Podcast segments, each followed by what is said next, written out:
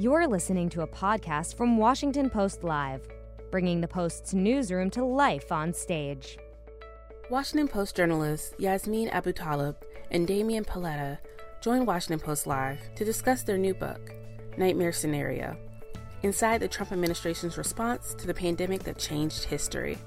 Let's listen. Good morning and welcome to Washington Post Live. I'm Frances Stead Sellers, a senior writer here at the Post. This morning, I'm delighted to welcome two colleagues who've been hard at work documenting the Trump administration's response to the pandemic. That's the focus of Nightmare Scenario, the new book by Yasmin Abutaleb and Damian Paletta. It's out today and already number one on Amazon's public affairs and politics book list. Good morning and welcome, Yasmin and Damian. Congratulations on your new book. Thanks so much for having Morning. us. Well, of course, it's a huge pleasure for me. Yasmin, I want to start with you and look back at that moment when the president uh, was admitted to Walter Reed with COVID himself. We, of course, covered that minute by minute, but you've had a chance to look back. How sick do you now think he was then? Well, what we know from our reporting is that the president was much sicker than his doctors and his advisors were reporting at the time. And like you said, we were covering it minute by minute when it was happening, but there was so much confusion. Damian and I were shocked by the number of advisors who said that they had learned from the president's Twitter or woke up the next morning to find out he was sick as opposed to some official White House channel. But we know that his oxygen, he was put on oxygen twice uh, the, the day after he took the test that was reported, but what wasn't reported was that his oxygen had dipped as low as the 80s, and his doctors were fearing that he was going to have to go on a ventilator, which was one of the motivating factors for sending him to Walter Reed. Um, so we know that there are a lot of new details. I'm sure there's still more to learn about it, but that's what we were able to glean in our reporting for this book. Wow, that's uh, those are amazing new details. And Damian, the, the FDA at that time scrambled to get the president treatments that weren't readily available to other Americans. How key were they to their recovery? And can you walk us through the process of getting him those treatments? Sure. So, you know, this is October 2020. There was no approved drug to treat people who had COVID. And you have a president who's 74 years old, medically obese, and is having a really hard time breathing. So this is a crisis situation. And so what they did is they called the FDA commissioner and said, you know, Steve Hahn and said, "We need you to approve this experimental drug immediately." And they wouldn't tell Hahn who it was for. And Hahn said, "Okay, but you know, I need more information." And they were being kind of circumspect. Finally, he realizes, you know, it's for President Trump. And so he's essentially being asked to give the president of the United States, who's in bad health already or you know at risk, and this experimental drug um, and he you know they go through they were, you know they go through the process and they approve it. And what was interesting obviously the president had been promoting hydroxychloroquine for months you know a different drug and that's not what they turned to. They did give the president this monoclonal antibody but they also gave him a number of other drugs all at once. So instead of sort of you know easing him onto things he was taking a number of different drugs at once and he did miraculously recover you know, it took a few days and there was a lot of concern among his doctors and even among, you know, like CDC Director Redfield that this there could be a temporary reprieve and then he could backslide. But, you know, there was this all these drugs were kind of thrown to him at once. To this day, I think there's still some confusion over what exactly was the drug that that saved his life, um, because there were so many things he was taking at once. Wow. You've both referred to the level of secrecy Yasmin, tell us about that. What were people thinking in the White House at the time, including uh, Meadows? What was his belief? Well, in general, there was just a lot of confusion in the White House that weekend. And Frances, I think you remember we felt like we couldn't make heads or tails of what was happening because there were such conflicting accounts and one person had one piece of information another person had a conflicting piece of information so it was really difficult to cover in real time but what we know is that the chief of staff mark meadows was consumed with fear that weekend that Trump might die. And I think that was kind of clear when the president was in the hospital and his doctor, Sean Conley, had come out and said he was doing better. He had given kind of this upbeat assessment. And then Meadows gave, you know, a quote unquote background briefing to reporters, but he was caught on camera, so people knew it was him. And he was saying he's not quite out of the woods yet. And then what Damian and I since learned was that he was actually very, very worried at that point, which might explain why he felt like he had to correct the record in some way, even if it was a bit miffed. So there was also a possibility here, right, of changing the president's mind. Um, maybe, Yasmin, first you could address the, that question for his medical advisors. Did they hope that he would have a change of heart and start advising social distancing, mask wearing? And then, Damian, after that, maybe you can take the political point. Was this seen as a political risk a month before the election? His medical advisors did hope this was going to be the turning point. We reported that the CDC director, Robert Redfield, was praying when the he was praying that weekend that the president would recover, and then he was praying when the president made his return to the White House. He got out of the helicopter. He starts walking off the steps of the balcony. He's praying this whole time that the president's going to get up there. He's going to say, "You need to take this seriously. It can infect even." me, the president, the first lady, and our son. Their son Barron had been infected that weekend too please wear a mask. I was lucky I got access to this incredible treatment, like Damian was talking about earlier. He had access to treatment that probably no one else could get, not that combination of drugs and an experimental drug.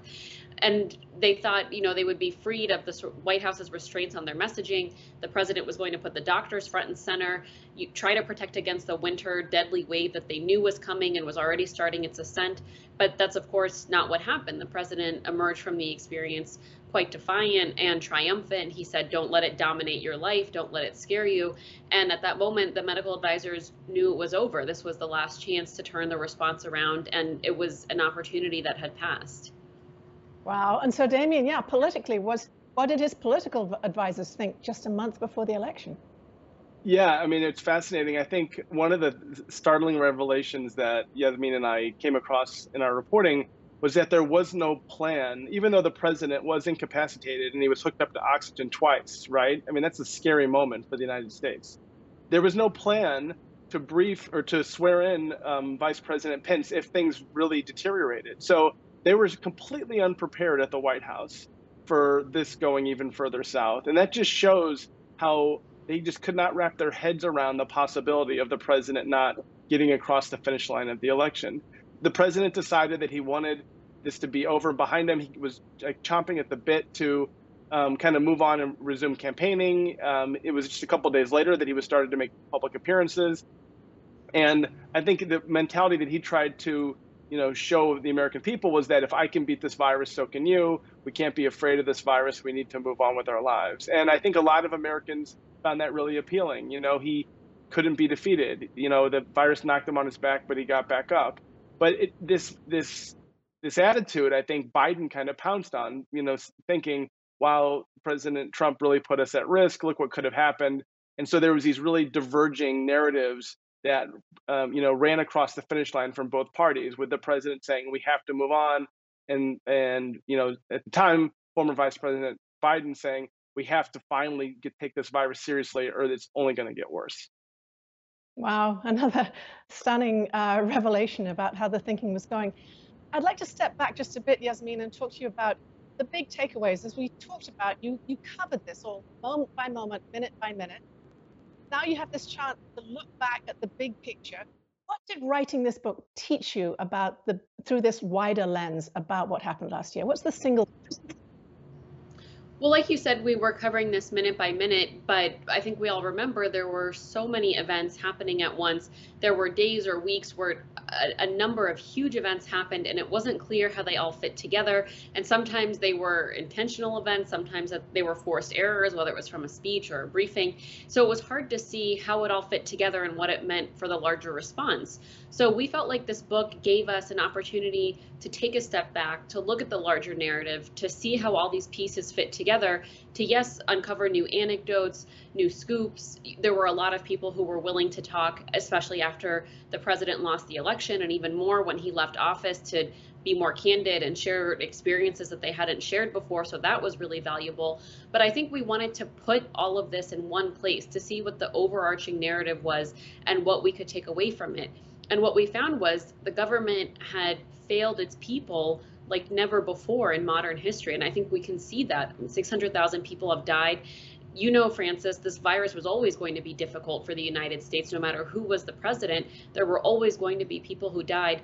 But we came away believing not as many people that needed to died and that there were many opportunities to turn the response around that we hadn't learned about last year that were either ignored or it was they took too long to make decisions or they didn't make the decisions they needed to make and those were really catastrophic devastating consequences of that wow um, so Yasmin, you cut the health policy, obviously, but Damian, your specialty is economics. And one of the key tensions throughout this whole pandemic has been between the drive to reopen the economy, to put the economy first, and the public health experts. What have you learned, Damian, about the tensions between those two groups, particularly when Vice President Pence took over running the uh, task force in the White House?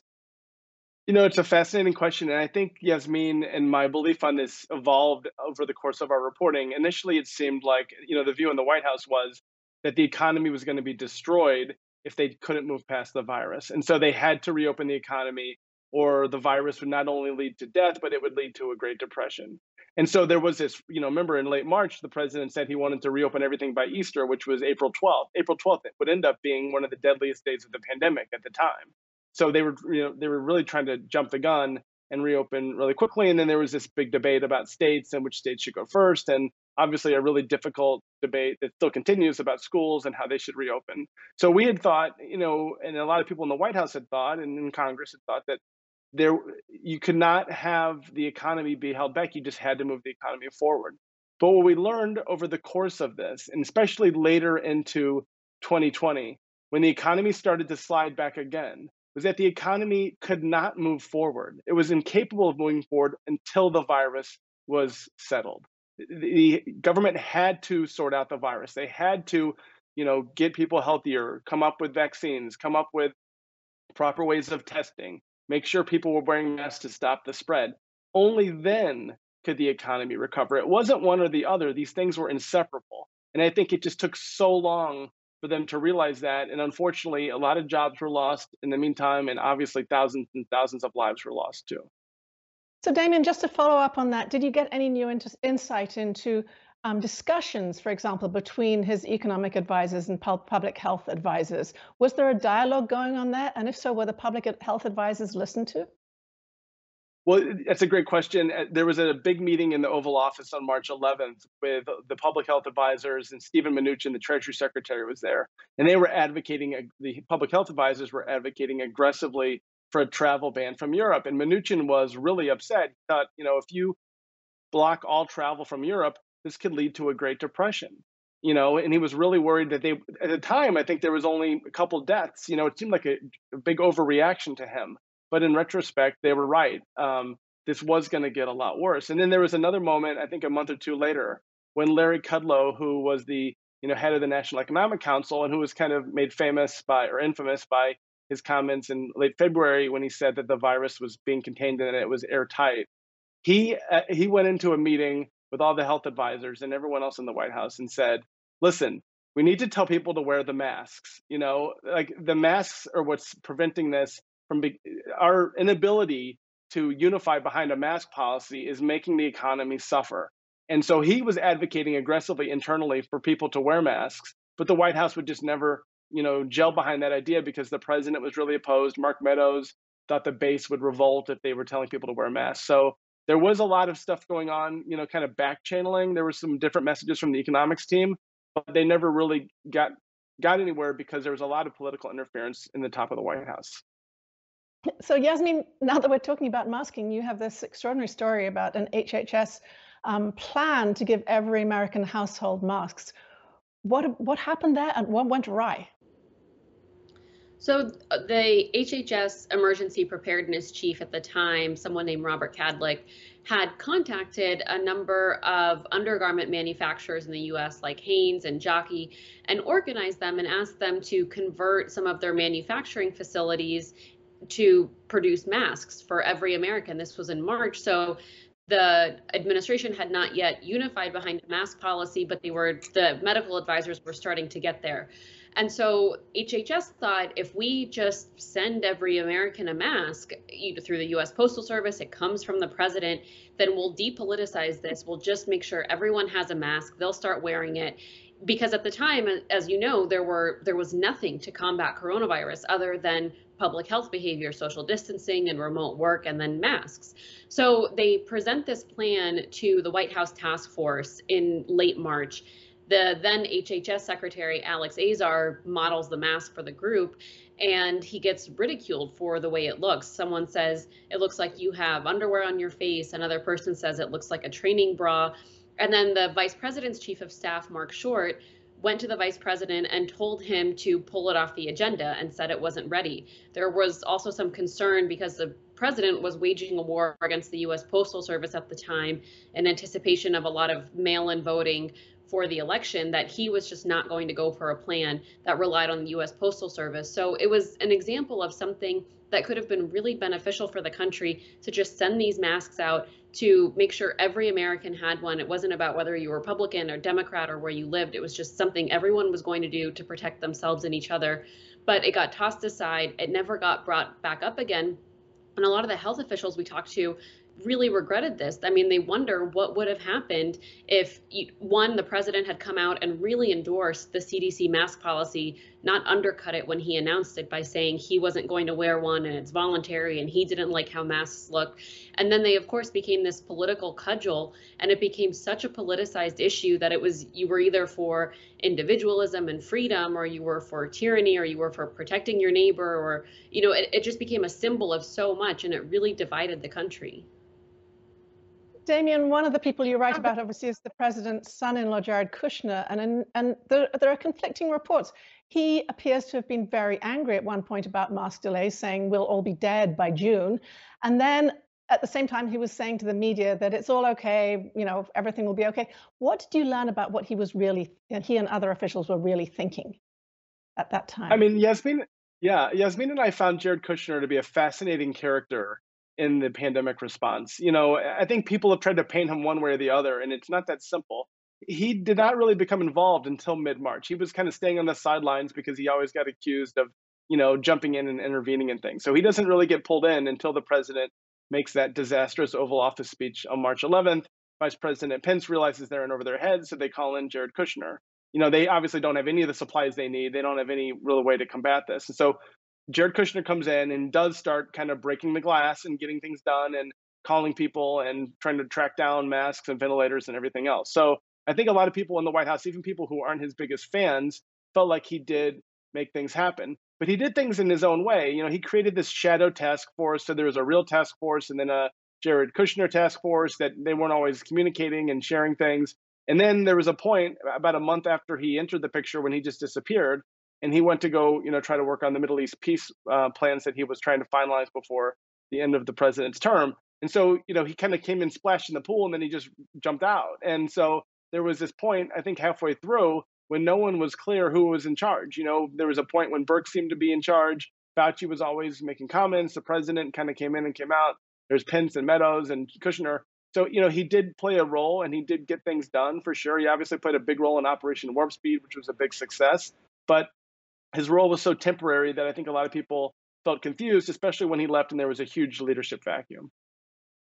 There are a whole series of characters whom we wrote about during the year, and you're able to give a more detailed picture of their background and their motivations. And I'd love to ask you in turn about, about two of them. Deborah Birx, Yasmin, she's credited early in the book with really managing Trump, who was so unpredictable at times.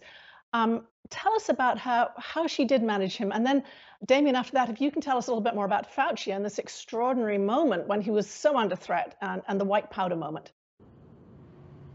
Well, Damian and I spent a lot of time trying to understand Deborah Birx because I think the public perception of her is a bit of a caricature based on her public comments and what people kind of took away.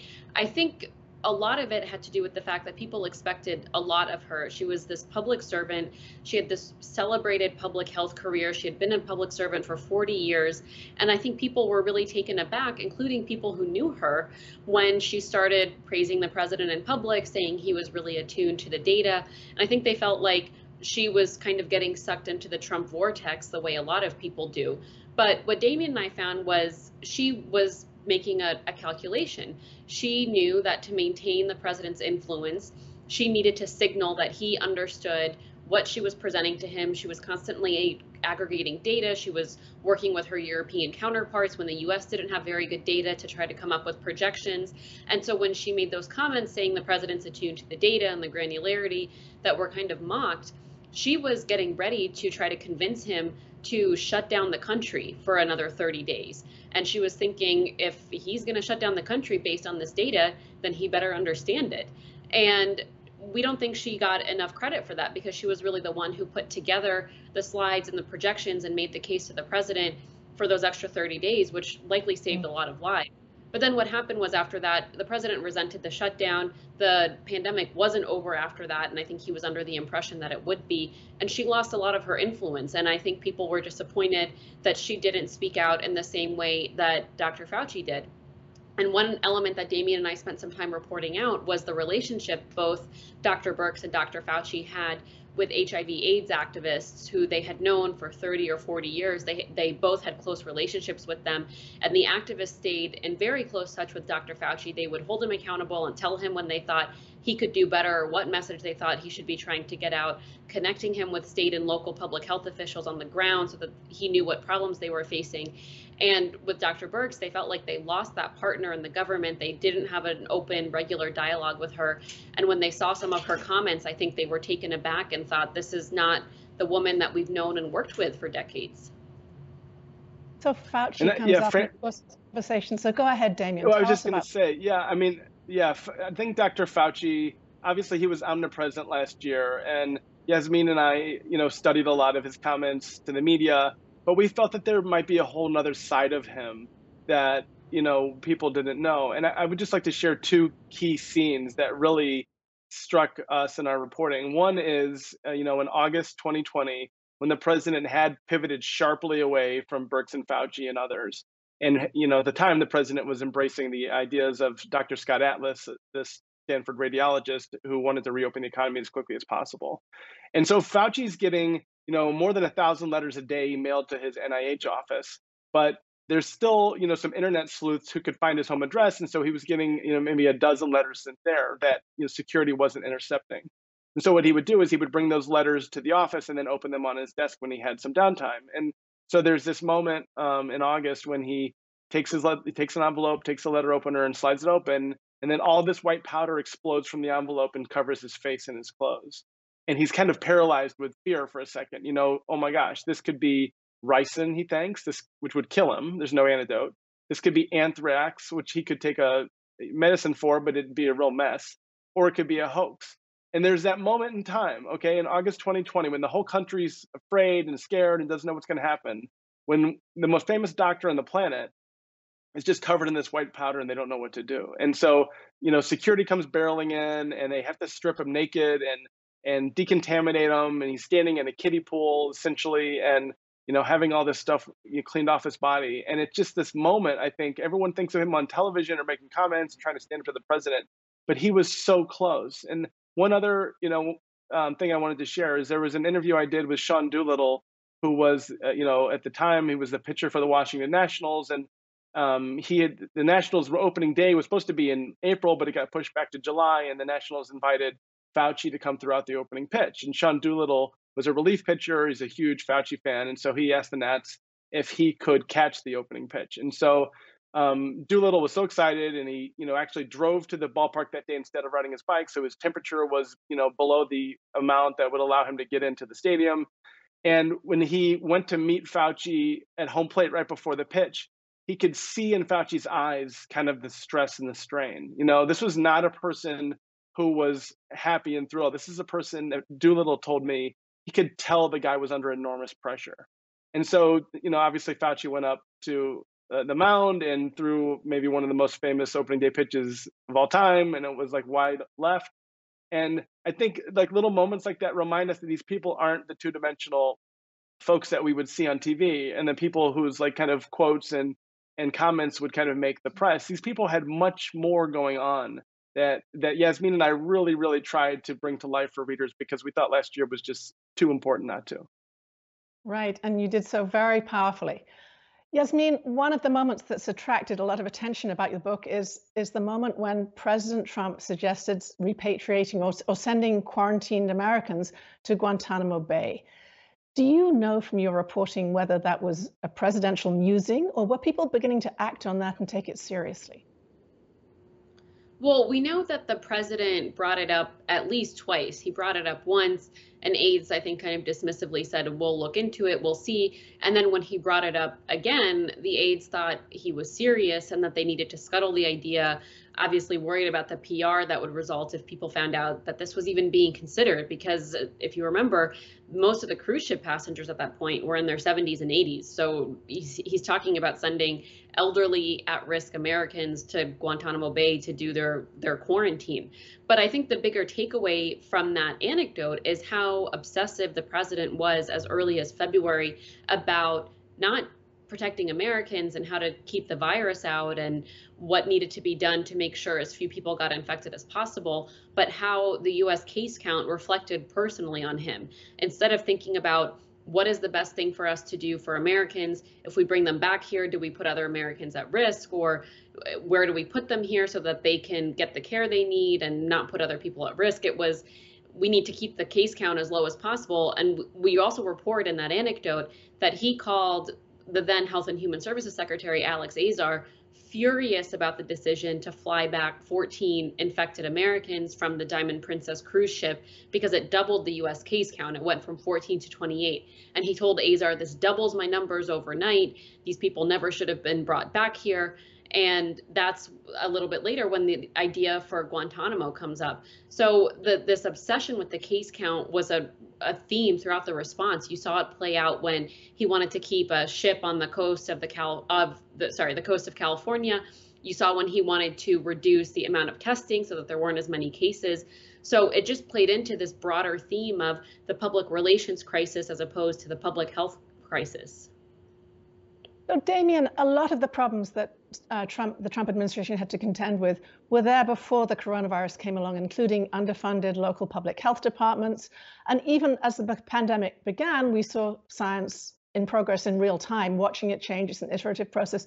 Did you at any point, when you look back, feel that the administration was wrongly blamed for things that would have been a real challenge?